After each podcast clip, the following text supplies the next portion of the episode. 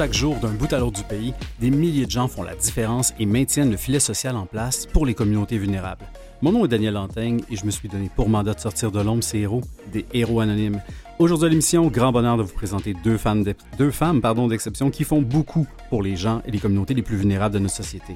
Installez-vous confortablement car vous êtes sur le point de plonger dans un monde où les gens qui n'ont rien d'ordinaire accomplissent assurément des choses extraordinaires. Bonne émission.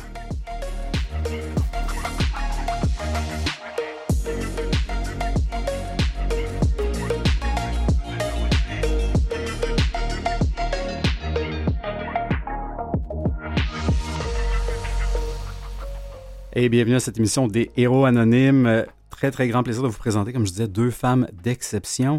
Écoutez, euh, j'ai goût qu'on écoute un petit clip qui va mettre la table, si ça vous va, pour présenter notre premier organisme qui s'appelle Phénotonome, euh, qui est un nom qui devrait, en tout cas, si vous êtes en situation de handicap ou si vous connaissez quelqu'un dans votre entourage qui est en situation de handicap, vous dire quelque chose. Ben écoutez, je me tais et on en parle tout de suite après avec Pascal Pilon, qui est directrice générale, qui va être avec nous au bout du fil.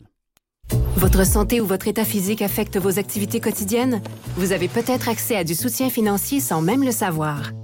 Par exemple, le crédit d'impôt pour personnes handicapées, le CIPH, permet à Léa de réduire l'impôt à payer, même si elle ne se considère pas dans la vie comme une personne vivant avec un handicap. Ses parents, qui lui donnent un coup de pouce financier, pourraient également utiliser ce crédit d'impôt. Pour être admissible au CIPH, vous devez soit avoir une déficience visuelle ou auditive grave, soit être limité de façon importante dans une ou plusieurs activités courantes de la vie quotidienne, ou encore, vous devez avoir besoin de soins nécessaires de façon soutenue. Cette aide peut même être rétroactive sur 10 ans. Et en plus, le CIPH permet à Léa d'avoir accès à la plupart des programmes de soutien du gouvernement fédéral, comme la mesure de soutien en temps de pandémie et le très profitable régime enregistré d'épargne invalidité, le REEI, qui, un peu comme un e lui permettra à elle et à ses proches d'épargner pour sa sécurité financière à long terme. Sans craindre les coupures du programme de solidarité sociale, Léa pourrait obtenir jusqu'à 90 000 du gouvernement fédéral en subvention dans son REEI au cours de sa vie, sans compter les rendements générés. Si, comme Léa, votre santé affecte votre quotidien, de l'argent vous attend. Vous voulez savoir si le CIPH ou le REEI est pour vous ou l'un de vos proches? Appelez-nous au 1-833-TON-REEI ou consultez notre site web argentvousattend.com. C'est gratuit. Alors, ça met très, très bien la table. Juste pour retenir l'URL qui a été dit dans le clip, je pense qu'il a changé depuis un certain temps, mais on va en parler, pas juste de l'URL, mais, mais de l'organisme lui-même. Bonjour, Pascal Pilon. Bonjour, M. Lantaigne. Bonjour, merci d'être avec nous aujourd'hui. On est très content d'aborder ce sujet-là. Euh, très content personnellement, je vais vous avouer que moi-même, euh, je suis admissible au régime enregistré d'épargne invalidité depuis beaucoup d'années, puis ça m'a pris du temps avant de de prendre mon petit courage à deux mains puis d'appeler mon institution financière. Puis quand je vois tout l'argent qui rentre euh, quasiment par magie, je regrette de ne pas avoir commencé plus tôt. Mais euh, on va en parler du REEI, euh, si vous voulez bien tantôt. Mais déjà, commençons par la base. Finautonome, finautonome, on dirait que je ne sais jamais comment bien parler. Qu'est-ce que vous faites? Finautonome, on aide les personnes qui sont en situation de handicap, dans le fond, à accéder à l'aide financière à laquelle elles ont droit on veille à leur bien-être financier. C'est ça la mission de Finautonome.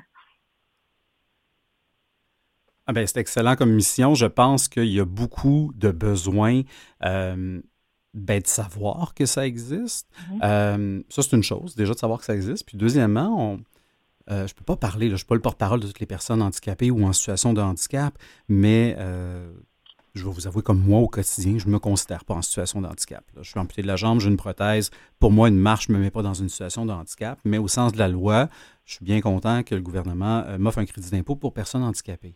Euh, est-ce qu'un des premiers, ben, je pense qu'il y a peut-être deux freins de base, puis vous pourrez me corriger et n'hésitez euh, surtout pas à le faire.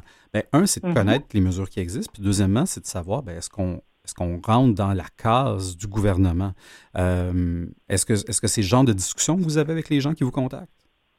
Ben, tout à fait. En fait, euh, j'allais vous dire que ce que vous énumérez, c'est les deux plus grands obstacles à l'obtention des mesures. Au Québec, il faut savoir qu'on est la province, euh, la grande, une des grandes provinces canadiennes qui réclame le moins les mesures d'aide du, du gouvernement fédéral. Et ça, ben, c'est peut-être dû à comment euh, sont nommés les programmes au niveau fédéral. Hein. Quand vous parlez, vous avez parlé du REEI, mais il y a avant d'accéder à ce superbe programme qui est vraiment très avantageux, comme vous l'avez nommé, il y a le crédit d'impôt pour personnes handicapées. Et effectivement, un des enjeux au Québec, c'est l'autodéclaration de ces incapacités. Hmm. C'est-à-dire que les Québécois, les Québécoises qui vivent euh, avec des obstacles importants, hein, euh, qui découlent d'une condition de santé, une condition physique ou mentale, euh, sont frileux ou sont réticents à déclarer leur incapacité au gouvernement. Puis évidemment, si on ne s'auto-déclare pas, si on n'est pas prêt à, à vouloir partager avec l'Agence du revenu du Canada ou Revenu Québec qu'on est une personne en situation de handicap, euh, soit parce qu'on a peur de représailles ou simplement parce qu'on ne se considère pas, ça ne nous vient même pas à l'esprit. Un peu comme vous l'avez dit, M. Lantin, vous dites, moi, je vis avec une prothèse, je ne m'identifie pas nécessairement comme étant une personne handicapée. Hein. quand on emploie les mots qui sont encore euh, trop souvent véhiculés, on va dire une personne handicapée, alors qu'il faut plutôt concevoir euh, que c'est une personne qui est en situation de handicap. Oui, mm. effectivement, vous mettez le doigt sur le Ben oui, donc euh, c'est ça, hein, c'est donc être une personne en situation de handicap dans notre imaginaire collectif, dans notre culture, les Québécois, on voit une personne handicapée, puis là, on va penser à quelqu'un qui est en fauteuil roulant, une personne avec une canne blanche. Euh, on pense aux, aux, incapacités, aux limitations qui sont visibles. Mais il y a une grande partie de la population qui vivent avec des limitations fonctionnelles graves, prolongées, hein, qui donc se trouvent en situation de handicap, mais parce que ce sont des incapacités invisibles ou qu'elles-mêmes ne se considèrent pas comme ayant un problème grave et prolongé, hein, ben, elles ne se considèrent pas comme étant admissibles à ces programmes. Puis ça, c'est le premier enjeu, euh, selon nous, qu'il faut, euh, c'est le premier obstacle à surmonter, hein, c'est déjà de se reconnaître comme étant une personne qui pourrait avoir droit à ces aides financières qui sont là pour compenser les obstacles qu'on vit dans notre vie quotidienne. Ben Donc, c'est des programmes auxquels on a droit. Oui, puis déjà, c'est ça, c'est de les connaître. Euh, puis ça, je mhm. pense que ça fait pas mal partie de votre mission d'aider. Là. Je, je, voyais quelque part, si je ne me trompe pas, sur votre site, qu'il y a pas moins de 55 mesures fiscales et aides financières pour les personnes en situation de handicap et leurs familles. Bon, évidemment, j'imagine que vous vous concentrez sur les, les principales, mais il y a des mesures qui sont là si euh, je me mets à la place d'une personne qui nous écoute en ce moment, qui dit ben, peut-être que je, je, je, je, réponds aux critères, par exemple, pour, mhm. pour le crédit d'impôt pour personnes handicapées, qui est un peu, en tout cas au fédéral, le, point de départ. Donc, il faut évidemment être admissible au crédit pour pouvoir ouvrir un régime enregistré d'épargne invalidité, si je ne me trompe pas. Euh, donc, si on, en ce moment on écoute, on se dit, ben, je fais quoi? J'en parle-tu à mon médecin à mon prochain rendez-vous? Est-ce qu'il y a, euh, comment la personne peut s'outiller pour commencer cette première exploration-là, à savoir ben, si elle, remplit les cases d'une certaine façon? Hmm. En fait, euh, non pas qu'on on, veuille être indispensable à la communauté, mais j'invite les gens qui se questionnent à savoir s'ils sont admissibles à cette porte d'entrée, parce que c'est vraiment une porte d'entrée sur les autres programmes, le crédit d'impôt pour personnes handicapées au fédéral, je les invite à communiquer avec Finautonome. Puis il y a différentes façons de le faire. Si vous permettez, peut-être que je peux tout de suite aller vers ben là. Oui, ben oui, Finautonome, on a, on a différents services. Pour, euh, donc, on fait de la sensibilisation, ce dont je vous ai parlé en premier, c'est-à-dire de de sensibiliser le public, les personnes au Québec, dire peut-être êtes-vous en situation de handicap. Vous êtes-vous posé la question à travers le filtre de l'admissibilité au programme, ce que je vous disais. Donc, on travaille sur l'autodéclaration, c'est de la sensibilisation, mais aussi dans nos services. Là, quand une personne se dit, ah ben tiens, peut-être que je suis une personne en situation de handicap parce qu'effectivement, ma condition physique, mes conditions mentales, hein, ma, donc, mes incapacités, ce que je vis comme obstacle au quotidien, c'est quand même important. Puis peut-être que j'aurais droit à ces aides-là. Dans nos services, le deuxième service important, c'est nos conférences. Donc, on ne fait pas des conférences sur les 55 mesures. On ne voudrait pas assommer tout le monde. Puis, en fait, il faut commencer. Il y a un parcours qu'on peut faire qui est facilitant. Donc, nous, on a identifié que si une personne pense qu'elle est admissible à ces programmes-là, que le premier pas à faire, c'est d'aller valider, d'aller valider notre admissibilité au crédit d'impôt pour personnes handicapées, le CIPH, au fédéral. Puis là, on fait des conférences, des courtes conférences vulgarisées pour que tout le monde puisse comprendre en langage simple de quoi il s'agit, qu'est-ce que, qu'est-ce que ça veut dire, est-ce qu'on se qualifie vraiment, est-ce qu'on peut être admissible? Et là, on va donner des trucs pour arriver à bien présenter sa demande, parce qu'il faut être bien préparé pour que ça, pour qu'on soit admissible. Donc, on ne peut pas être admissible si on n'est pas en situation de handicap. Donc, ce qu'on dit aux personnes, les trucs qu'on donne, c'est pas pour que des personnes euh, racontent des histoires. Ben Mais on les outille pour qu'elles se préparent bien avant d'aller rencontrer leurs professionnels de la santé. Parce que c'est important dans la, dans la démarche de comprendre que le professionnel de la santé va être là pour attester des déficiences de la personne de ses limitations. Il n'est pas là pour poser un diagnostic. Il est là vraiment pour venir attester qu'à partir de ce que son patient est en train de lui raconter sur sa vie quotidienne, il pourrait être admissible. Donc, lui, il va juste venir décrire les situations de la vie courante dans un formulaire de l'ARC, parce que c'est lui qui est responsable de faire ça, ce que vous allez lui raconter. Donc, c'est pour ça que nous, on dit aux gens, commencez par venir entendre la conférence sur le CIPH parce que vous allez ressortir avec des outils pour pouvoir vous préparer, puis peut-être même vous allez devoir sensibiliser votre professionnel de la ben santé. Parce que les professionnels de la santé, leur travail, c'est de soigner les gens. C'est pas de remplir des formulaires pour la pour l'Agence du revenu du, Canada. Hein. C'est pas leur spécialité. Donc, c'est à eux d'attester, mais parfois, ils ne le savent pas, qu'est-ce qui est attendu euh, de la part du gouvernement, de la RC. Puis là, ils peuvent être réticents à remplir le formulaire. Ils peuvent avoir déjà des croyances sur ce programme-là, penser qu'ils le connaissent, puis finalement, ils ne connaissent pas si bien. Donc, c'est pour ça que dans les services, nos principaux services, ceux qui, selon moi, aident le plus les personnes dans leur démarche, c'est vraiment les courtes conférences de vulgarisation qui expliquent bien comment faire, comment bien se préparer.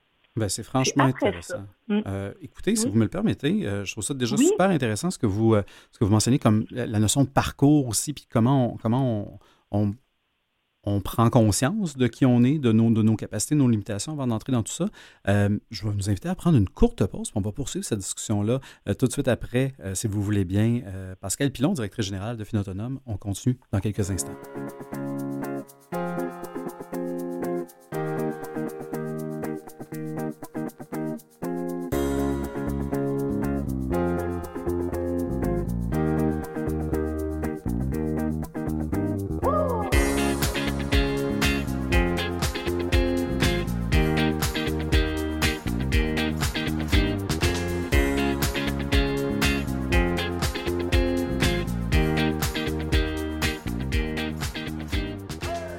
Et on est de retour à l'émission Les Héros Anonymes. On est avec Pascal Pilon, qui est directrice générale de l'organisme Finautonome, qui est, un, euh, qui est un organisme qui est quand même relativement jeune. Je pense que c'était fondé là, en, 2019, début des opérations, l'année d'après, puis vous faites de l'accompagnement depuis à peu près 2021.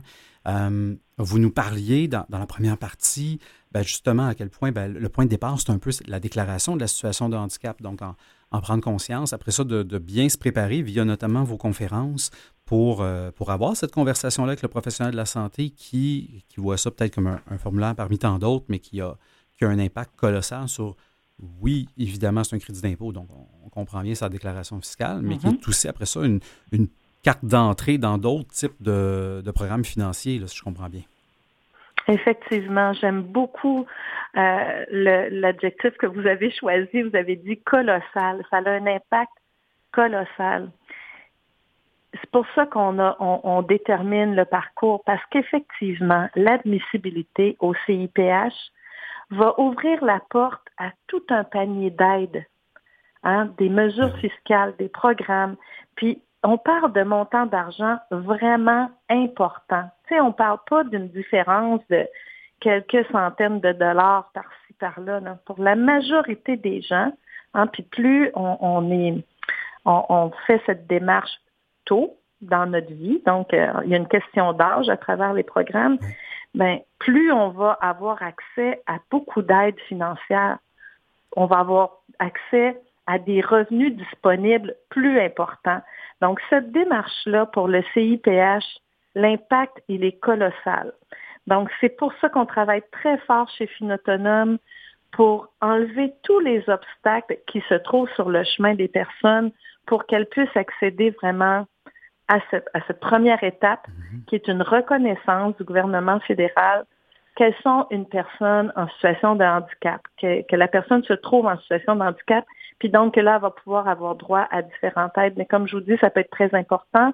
Vous avez un RI, vous savez sûrement que au cours de la vie d'une personne, ça peut être jusqu'à 90 000 dollars qui est non négligeable. Hein, c'est non 90 000 dollars là des programmes où on offre à un individu euh, des personnes qui hein, qu'on peut qualifier de vulnérables d'un point de vue euh, euh, économique dans le cas où on parle donc qui ont accès à, une aide de la sorte. 90 000 dollars ça c'est juste pour le régime enregistré d'épargne invalidité. Mais quand on pense à par exemple des enfants hein, en situation de handicap je m'adresse en ce moment aux parents, aux proches aidants d'enfants qui peuvent se trouver en situation de handicap. Euh, parce que c'est des mesures qui sont là aussi quand on a en bas de 18 ans. On peut accéder à ce crédit d'impôt-là. Et là, à ce moment-là, c'est toute la famille qui va en bénéficier. Mais euh, donc, si on pense au supplément d'allocation familiale pour un enfant handicapé, c'est encore une fois par année plusieurs milliers de dollars de plus pour la famille, pour offrir du soutien, hein, pour faire face, euh, pour compenser la les incapacités, les limitations, qui va avoir un impact, on va se le dire, sur la vie économique de toute la famille. Donc, euh, ce sont des aides importantes et c'est pour ça qu'il faut, euh, faut bien informer les gens. Notre mission, c'est de donner de l'information, de l'accompagnement pour que ce soit le, plus facilitant pour les personnes. Oui, puis allez-y, mais oui, permettez-vous certainement. Mais euh, ce que je voulais amener, c'est euh, c'est le fait que les dédales administratifs, tu sais, le, s'attaquer à l'appareil gouvernemental pour les familles dont un membre est en situation de handicap, qui nous écoutent, je sais que ce qu'ils vivent comme euh, c'est pratiquement de la détresse, hein, c'est de faire face à tout cette, ce dédale administratif-là au cours des étapes de la vie Hein, de, la famille ou même de la personne qui est en situation de handicap parce qu'elle va avoir à traverser toutes sortes d'étapes, remplir multiples formulaires.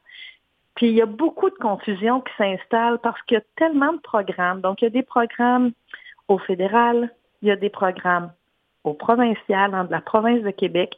Puis parfois aussi, les gens, ils pensent qu'ils ont été chercher tous les crédits ou toutes les aides auxquelles ils avaient droit en qu'ils se sont adressés à un des paliers de gouvernement, mais ils n'ont pas été voir de l'autre côté. Donc, nous, ce qu'on offre, c'est de la vulgarisation, c'est permettre aux personnes de se démêler, d'essayer de voir est-ce que j'ai vraiment toutes les aides auxquelles j'ai droit? Est-ce que j'ai fait bien les deux paliers de gouvernement? Donc, c'est là que notre accompagnement intervient. Puis c'est vraiment notre mission, c'est de travailler à soutenir les personnes et leurs familles à leur bien-être financier. Donc, on va regarder vraiment tout ce qui touche à cette sphère-là de la vie parce qu'on sait que c'est un déterminant important pour la santé, pour le développement d'une personne, hein, son bien-être financier. Ce que je trouve vraiment intéressant dans, dans, la notion de parcours, c'est que euh, prenons une famille ou une personne qui vit seule, qui a des faibles revenus, fait comme bof, à quel point ça va être utile d'aller chercher le crédit d'impôt pour personnes handicapées. J'en paye presque pas d'impôt ou, même pas du tout. Il ben, ne faut pas arrêter à, la finalité de ce premier crédit-là, sachant que ben, justement, si le revenu est plus faible, ben, il y a d'ailleurs dans le régime enregistré d'épargne invalidité, ben, les, subventions gouvernementales vont être plus grandes en fonction du revenu. Donc, il ne faut pas non plus s'arrêter juste à la première porte d'entrée si jamais on sent que ça ne répond pas à grand-chose. J'ai même le goût de vous dire qu'au contraire, plus notre situation financière est précaire, donc moins on a de revenus, plus ça devient important, stratégique, ça va avoir un impact, c'est de faire ces démarches-là.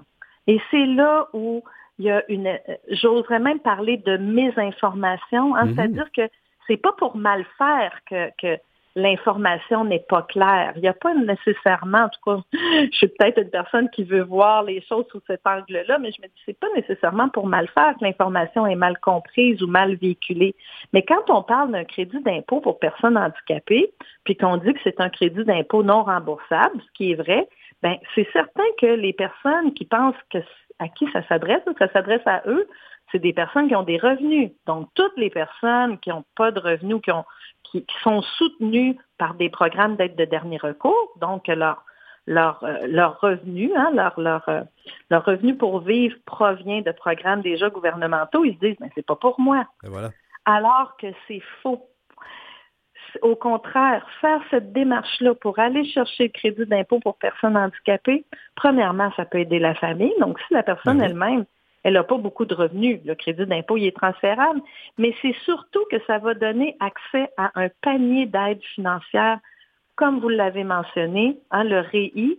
Le gouvernement va venir vous soutenir, va venir soutenir les personnes, puis son apport va être plus important pour les personnes qui ont plus faible revenu. Donc, c'est important de bien, euh, effectivement, d'appuyer sur cette notion-là de si on a peu de revenus, ben vous êtes tout à fait les bienvenus à venir chercher de l'aide et de l'accompagnement chez Finautonome. Ce qu'on souhaite, c'est que vous vous permettre d'avoir des revenus disponibles, c'est-à-dire avoir plus d'argent dans vos poches pour mieux vivre hein, dans votre quotidien, pour avoir euh, les ressources nécessaires pour votre plein potentiel, pour votre développement, pour que vous puissiez avoir accès au maximum.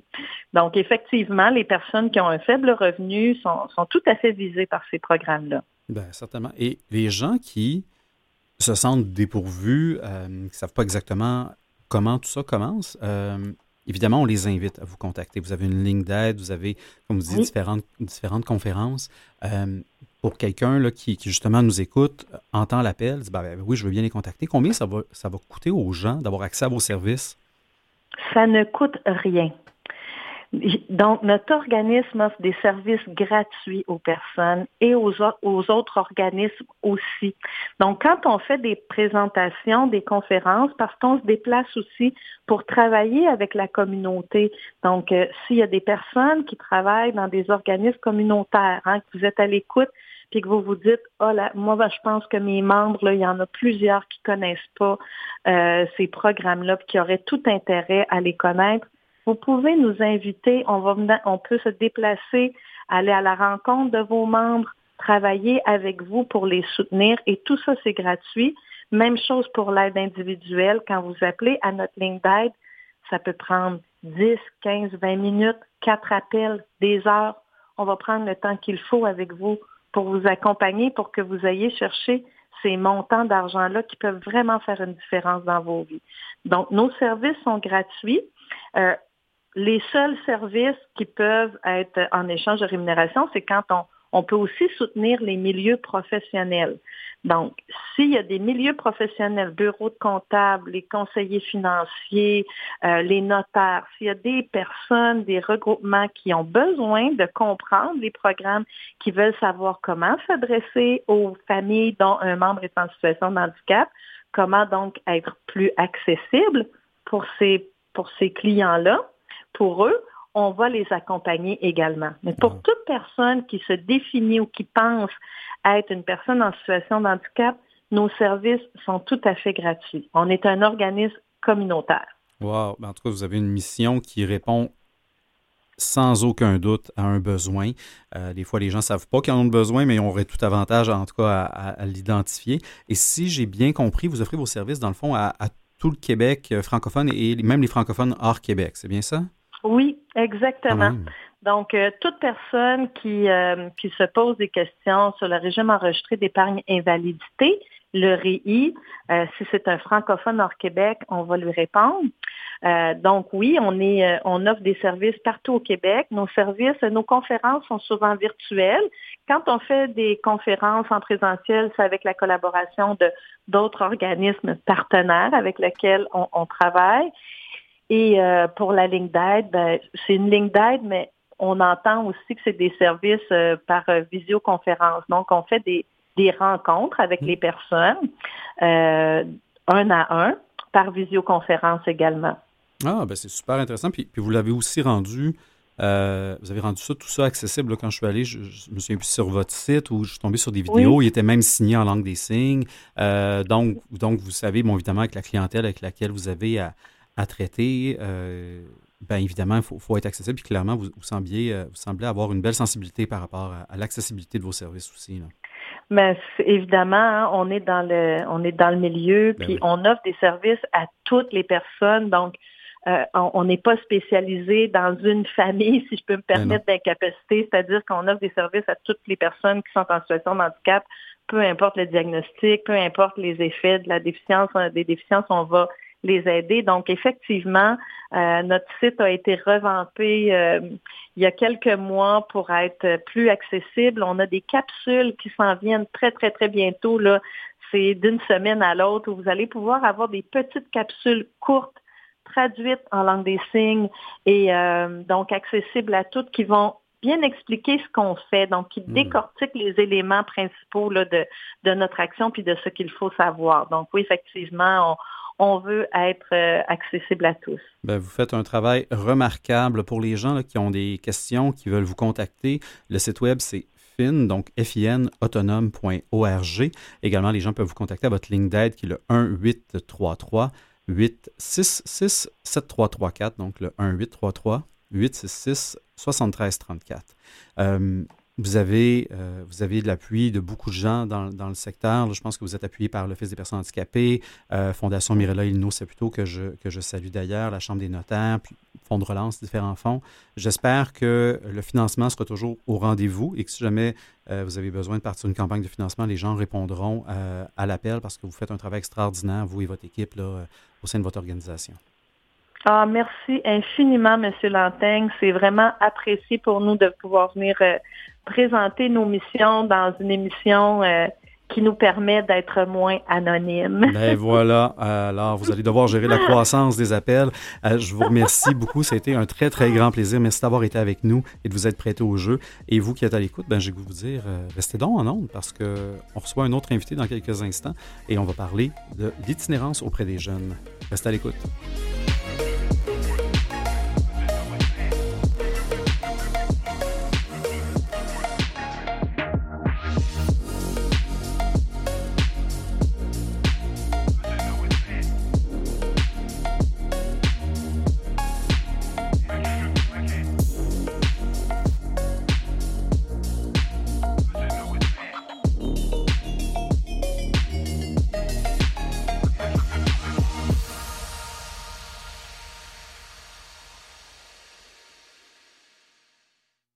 Vous écoutez Les Héros Anonymes avec Daniel Lantaigne. Et bienvenue à l'émission Les Héros Anonymes pour cette deuxième partie-là. Et pour les gens qui sont habitués de Canal M, vous allez vous demander est-ce que j'écoute Regard sur l'itinérance ou Les Héros Anonymes? Je vais vous dire un peu des deux pour la prochaine demi-heure. Euh, j'ai le plaisir de recevoir en studio France Labelle, euh, une habituée à Canal M, qui est directrice générale et cofondatrice du Refuge des jeunes. Bonjour. Bonjour. Merci d'être là. Mais ça fait plaisir. Merci. Quand, j'ai, euh, quand je pense au refuge, on est peut-être plus qu'une personne à penser au refuge. On pense au show du refuge, mhm. mais qui n'est qu'un élément qui vous permet, un, d'avoir la visibilité, puis évidemment de, financer ce que vous avez à financer. Mais euh, la première association, on dirait que c'est le fameux show. Et évidemment aussi, ben, Dan Bigra qui l'a fait pendant, pendant un bon bout de temps. Ben hein. Oui, pendant 32 ans. Quand même, quand mhm. même. Le refuge des jeunes, c'est un service qui m'apparaît d'une évidence même, mais euh, on réalise que des fois, ben, dans, le domaine, dans le secteur, puis dans, la communauté, euh, c'est pas toujours clair pour tout le monde. Comment mm-hmm. le, refuge a su, à travers ces années-là, rester distinctif puis répondre à une offre bien précise dans, dans tout ce grand écosystème-là euh, rattaché aux personnes en situation d'itinérance? Mm. Euh, nous, on n'a pas eu tellement le souci de rester distinctif, mais bien, à l'instar des organismes communautaires, de répondre aux besoins. Et les besoins donc, le refuge a, quand même euh, été fondé, cofondé en 1989. Donc, à ce moment-là, on avait, euh, quand je dis on, un comité d'intervenants, intervenantes dont, j'étais, on avait constaté qu'il y avait des jeunes qui se retrouvaient à la rue euh, pour toutes sortes de raisons. Alors, de, de ce constat-là est partie l'idée d'ouvrir un accueil d'urgence pour pouvoir les accueillir en posant pas de conditions dès dès la, première rencontre. Là. Et puis, euh, en quoi, on, si je reviens à la, question de la distinction, bien, c'est un accueil d'urgence spécifiquement pour les jeunes hommes de 17 à 26 ans. Et donc, on, occupe un, un groupe d'âge spécifique, mais il reste quand même que d'autres organismes voués euh, euh, à l'accueil des jeunes. il y a des, des, organismes qui accueillent des mineurs, il y a des maisons d'hébergement. Donc, on fait partie d'un grand ensemble, mais nous dédiés spécifiquement à l'urgence, à la première ligne, comme on dit dans le jargon. Et on fait aussi de la deuxième ligne pour rester dans le jargon, c'est-à-dire qu'au moment où les jeunes vivent une certaine stabilité, mm-hmm. alors donc on peut leur proposer des logements sociaux avec soutien communautaire. Ben, je me posais la question en regardant la tranche d'âge. Est-ce que mm-hmm. l'objectif, c'est de s'assurer que ces jeunes-là ben, s'ancrent pas un peu dans l'itinérance, puis, puis d'essayer que ça ne devienne pas un. J'ai goût de dire, c'est, des mauvais mots que je vais utiliser, mais tu sais, ça ne devienne pas comme leur trajectoire de vie euh, bien, bien, bien encadrée, mais, leur offrir peut-être ces opportunités-là ou ces mm-hmm. lumières-là, alors que peut-être c'est sont au tout début de leur situation d'itinérance. Oui, nous, notre vocation, c'est, euh, c'est d'accueillir, d'offrir, d'accompagner et puis euh, de prévenir le plus possible. Plus on intervient tôt, mieux la situation euh, euh, peut évoluer. Par contre, on n'a pas de pouvoir hein, sur la suite des choses ou de contrôle. Alors, bien sûr, on ne souhaite pas qu'ils se retrouvent ancrés dans l'itinérance, mais il y a une petite, prenons un bassin de 500 jeunes hommes différents par année, il y a un petit noyau qui, vont vivre une, instabilité récurrente, qu'on va voir se promener, qui vont revenir au fil des ans, des jeunes qui présentent de, grandes, grandes difficultés, euh, euh, qui sont euh, multiples et, complexes. Alors, mais on va les accompagner dans leur parcours. Maintenant, l'itinérance, la plupart du temps, c'est un moment dans une vie. Il y a eu un avant, il y aura un après.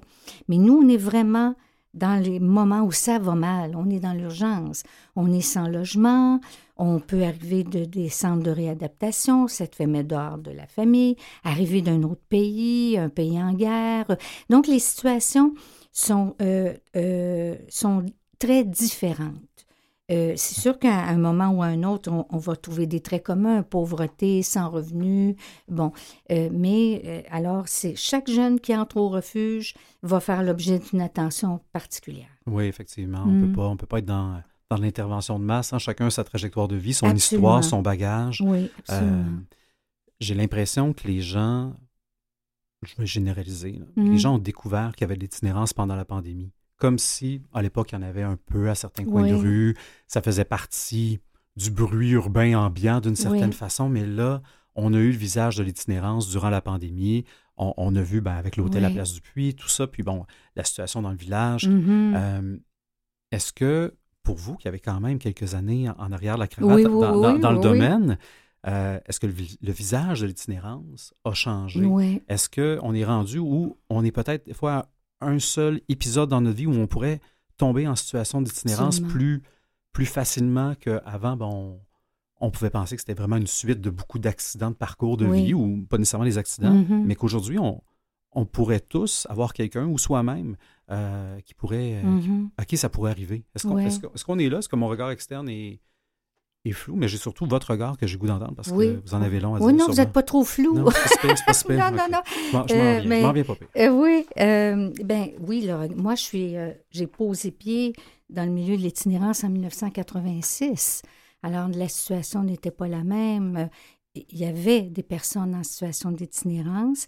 Vous avez évoqué la pandémie, mais la, la pandémie, c'était assourdissant le vide, l'absence. Les seules personnes qu'on voyait dans l'espace urbain, il est vrai, c'est des personnes qui étaient sans, logement. Euh, et donc, ça nous est apparu euh, de façon beaucoup plus évidente euh, à ce moment-là, mais il était là avant. Oui.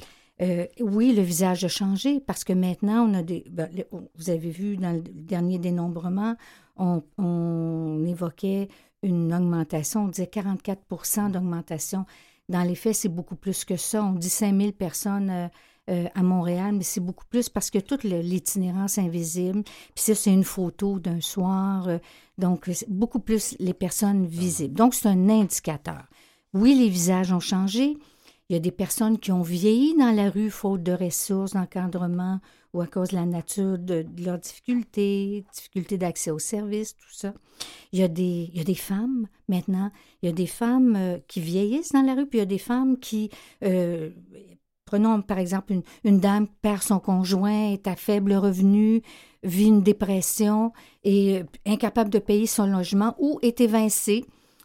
alors donc, un jour, elle était locataire et mariée, le lendemain, elle est veuve et évincée et elle se retrouve dans une maison d'hébergement pour femmes euh, sans domicile ou euh, alors, donc, c'est des nouveaux visages. On a parlé beaucoup des, des, nouveaux arrivants euh, qui ne sont pas pris en charge par le réseau gouvernemental, les programmes d'aide aux, migrants et migrants, qui sont eux-mêmes débordés. Donc, on les retrouve. Alors, de, de, de, de l'aéroport, il n'y a qu'un pas à franchir pour arriver dans un refuge.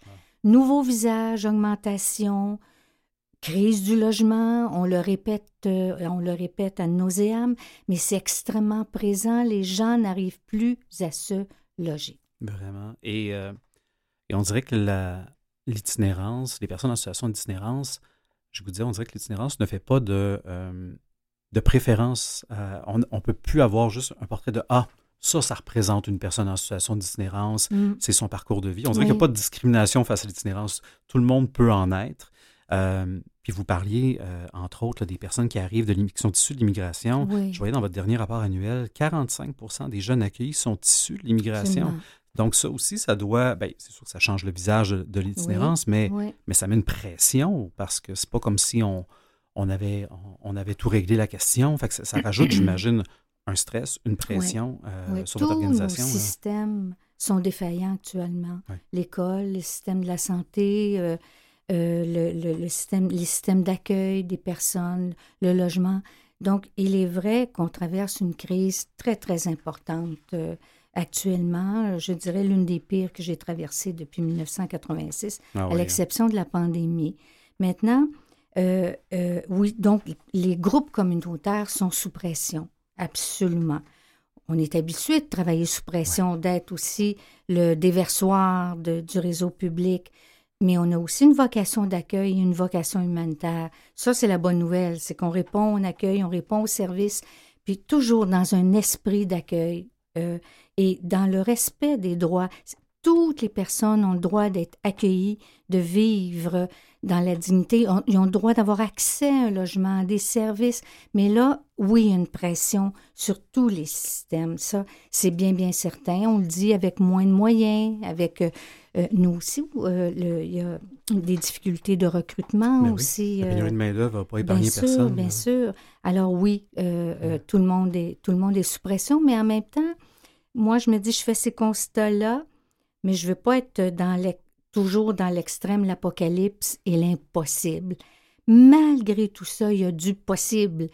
Et on est des milliers de travailleurs, travailleuses communautaires à Montréal qui rendons possible certaines choses. Ça, c'est bien important. Oui, il faut, euh, faut garder cet œil-là sur le possible. Bien sûr, bien sûr. Euh, cette semaine, commence à faire un peu plus froid, mm. un peu plus de neige.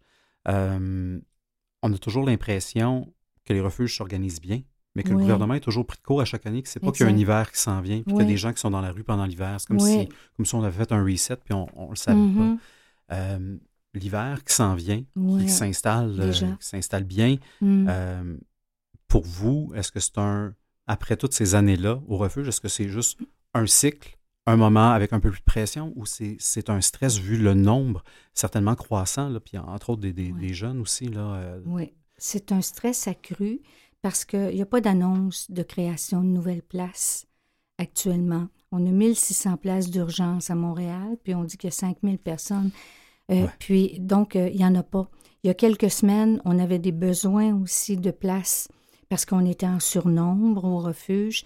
Puis tout ce qu'on pouvait offrir, c'est, c'est une image forte, euh, c'est, il restait une chaise. Là. Bon, euh, alors, euh, donc, il n'y a pas d'annonce de nouvelles places. Autour du refuge, nous, on est sur Sainte-Catherine, au coin Papineau. Il y a des campements, là. Il y a des gens près du pont qui sont là. Il y a des tentes. Sur mon chemin, je vois des personnes qui sont dans des tentes. Alors, puis on dit, ben non, on peut pas, on peut pas camper. Alors, où, où voulez-vous qu'ils aillent? Ben, c'est ça, avec hein? le nombre de lits Voilà, voilà. Euh, ben Donc, euh, et puis, il y a l'urgence. Euh, donc, on veut plus que des places d'urgence. Puis là, il, va y avoir des annonces là, à la, à, la va-vite. Là, puis, on va ouvrir un ancien hôpital fermé quelque part. on va mettre des lits camp, puis on va, on va réagir. Exact en même temps. Puis là, il y a eu des rencontres. Euh, donc, mon coordinateur euh, était euh, à cette rencontre et là, on apprend qu'il n'y a pas de nouvelle place. Bravo. Alors, il, est vrai que ça, ça, génère de la colère. La mienne et de la part des intervenants aussi communautaires. j'en doute pas. J'en doute pas pour travailler avec, avec différents refuges ou organismes qui sont en lien avec l'itinérance. On, on sent que les, mm. les gens ont euh, ben, tout le monde, hein, on est tous des humains, puis, puis des fois, ça, ça demande beaucoup, beaucoup de résilience quand on voit ce qui se passe, mais il y, a, une limite à puiser dans notre résilience si Exact. Euh, si vous voulez bien, France Labelle, on va prendre une courte pause. On va poursuivre tout ça dans, dans, quelques instants. On est avec France Labelle, directrice générale et cofondatrice du Refuge des jeunes. thank you.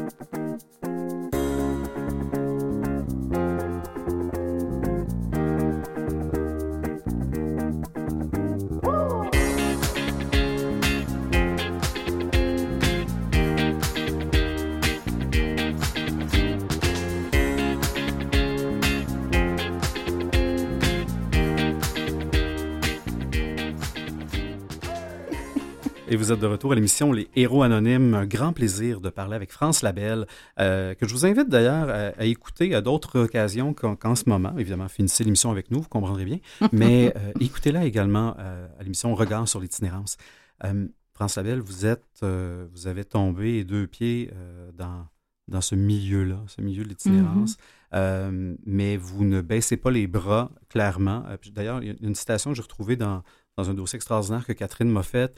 Euh, les arbres nous apprennent la patience, ne baissent pas les bras à la première tempête venue. Ça vous représente ça? Absolument. Absolument. Totalement. Ah j'ai pas de misère à le croire. J'ai pas de misère à le croire. Puis, mm. pour donner un visage à l'itinérance, pour partager ces histoires-là, ben vous avez, vous avez écrit un livre qui s'appelle Le refuge des jeunes de Montréal, qui est paru aux éditions Urtubise. Mm-hmm. Euh, j'ai goût, si ça vous tente, ben de, vous entendre, de vous entendre lire vos propres mots euh, à travers une histoire de votre livre. Puis mon livre s'appelle aussi 30 ans en pays d'itinérance ou la douleur de la soie, parce que j'ai aussi voulu, euh, euh, j'ai voulu parler de la douleur, mais aussi de la beauté. Wow. Alors euh, voilà, donc, donc le, le passage s'appelle Une journée ordinaire. C'est le premier du mois, le jour du chèque, le fameux chèque qu'on attend avec impatience, fébrilité et crainte anticipée il y aura 669 maigres de, dollars, toute une manne. Tu l'utiliseras pour payer tes dettes de drogue à ton dealer et ainsi éviter de te faire battre. Tu avais eu de sérieux avertissements. Tu t'achèteras un nouveau téléphone cellulaire, tu iras au restaurant et tu rachèteras de la drogue à ton dealer. Tu te prendras une chambre dans un hôtel et tu y amèneras une fille, comme tu dis. En moins de vingt-quatre heures, il ne te restera plus rien. Pourtant, lorsque je t'ai croisé rue Sainte-Catherine en venant travailler au refuge, tu m'as dit C'est le jour où je me prends un appart, une chambre en fait. J'ai pas mes ID, mes OF, ils vont m'endosser mon chèque, puis je vais pouvoir le changer. Dans les faits, tu ne t'es jamais rendu à l'appartement en question pour payer le concierge. Ça sentait ce matin rue Sainte-Catherine lorsque je m'approchais du refuge. C'était la misère. Madame la misère écoutait le tumulte qui monte des bas-fonds, chantait Léo Ferré. Le tumulte ici s'entend difficilement, d'autant qu'il nourrit tous les préjugés habituels. C'est des toxicos, des junkies, j'ai même entendu des déchets de la société. Ce soir, ce sera plus calme au refuge. Il y aura moins de jeunes, mais demain et après-demain, qu'arrivera-t-il? Après quelques nuits sans sommeil, sous une apparence de fête, celle qui est insidieuse, corrosive, qui gèle et tue parfois, certains reviendront épuisés, défaits et honteux peut-être.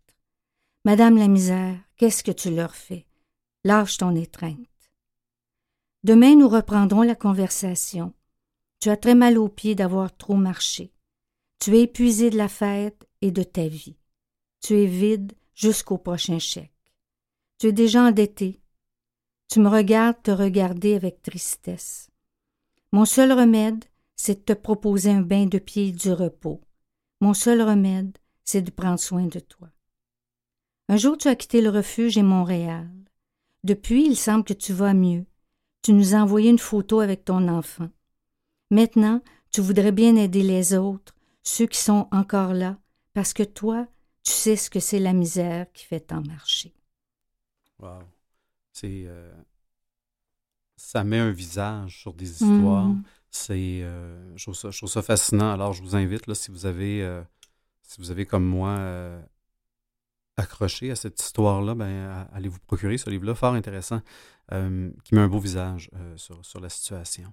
Il y, a, il y a des visages qui sont moins reluisants. Il y a un article dans Le Devoir qui est sorti cette semaine qui parlait des itinérants invisibles, même dans la mort. Mhm. Euh, le Devoir a fait un, un, un recensement maison, disons, d'une quarantaine de, de décès euh, de personnes itinérantes qui ont perdu la vie en 2022. Mais évidemment, ce qu'on réalise, c'est que c'est pas comptabilisé, c'est pas chiffré. Il n'y a pas de registre euh, au Québec. là. il y en a Non. ailleurs au Canada.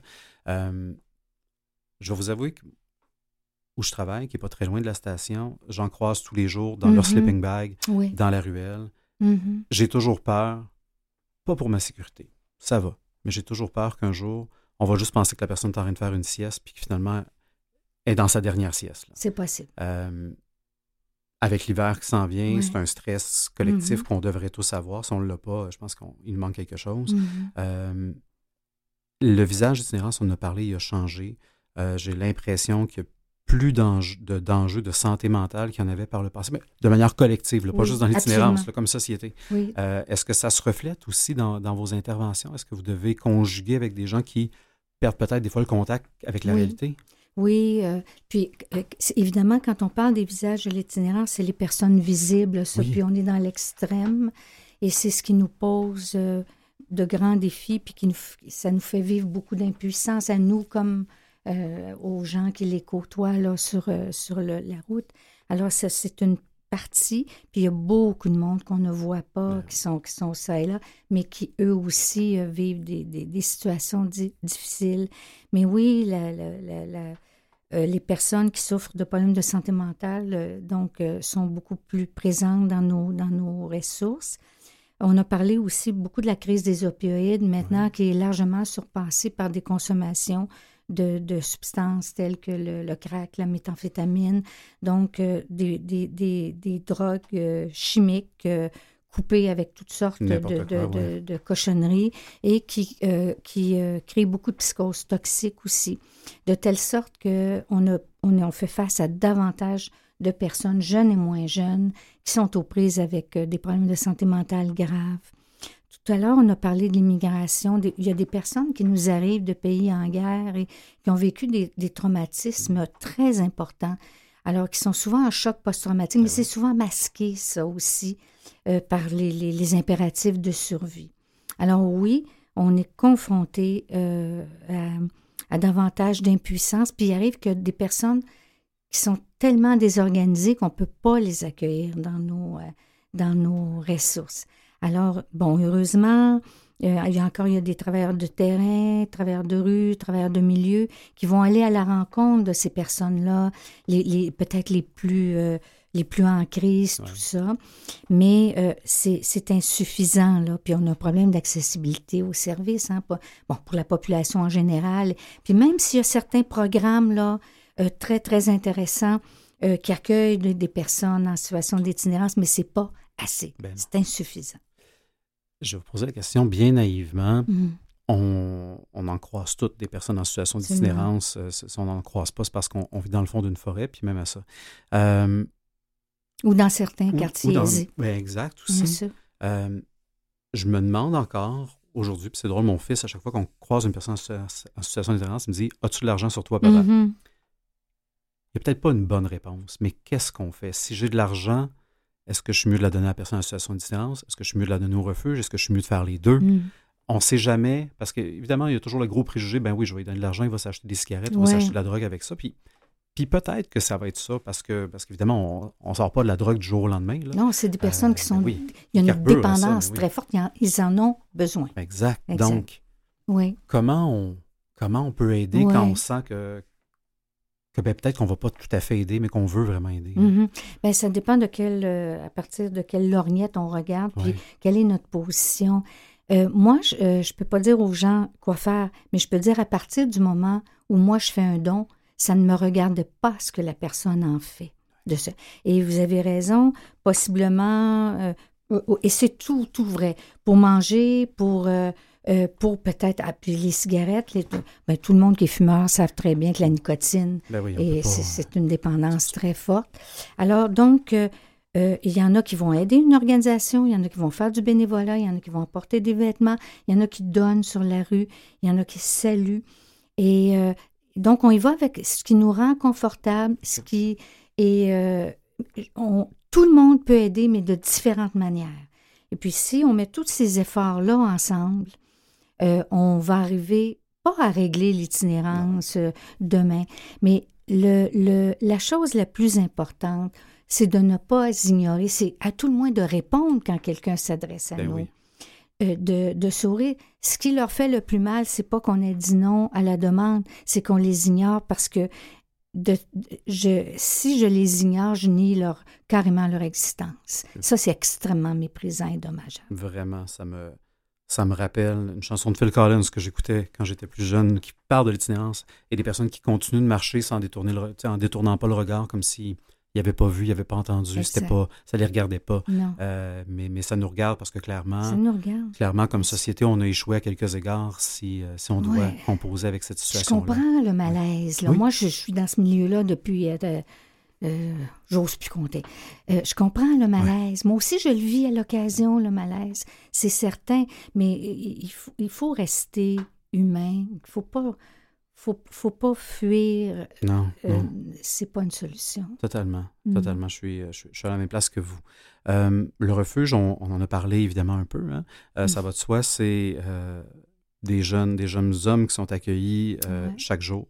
Euh, Donc, euh, Jour, soir, nuit. jour, soir, Mhm, nuit. mhm. Exactement. Vous avez 45 lits à peu près, Oui, si je ne me trompe pas. 45 lits, Euh, vous avez des logements sociaux aussi Oui, pour, oui. bien évidemment, quand il y a une stabilité On qui 22 s'installe. là. logements sociaux pour le moment. C'est peu hein, dans- quand on regarde les besoins, mais on a des projets de développement. Ouais. Alors, C'est pas, euh, faut pas, faut pas que les gens fassent l'équation de dire bon, on prend un itinérant, on le met dans un logement social, la question Non. est réglée parce que de toute façon, c'est pas tout le monde qui est prêt, pas tout le monde qui veut. c'est Euh, difficile ben oui. d'habiter. Quand tu n'as jamais habité, il y en a qui ne couchent pas dans leur lit le premier Ah. soir.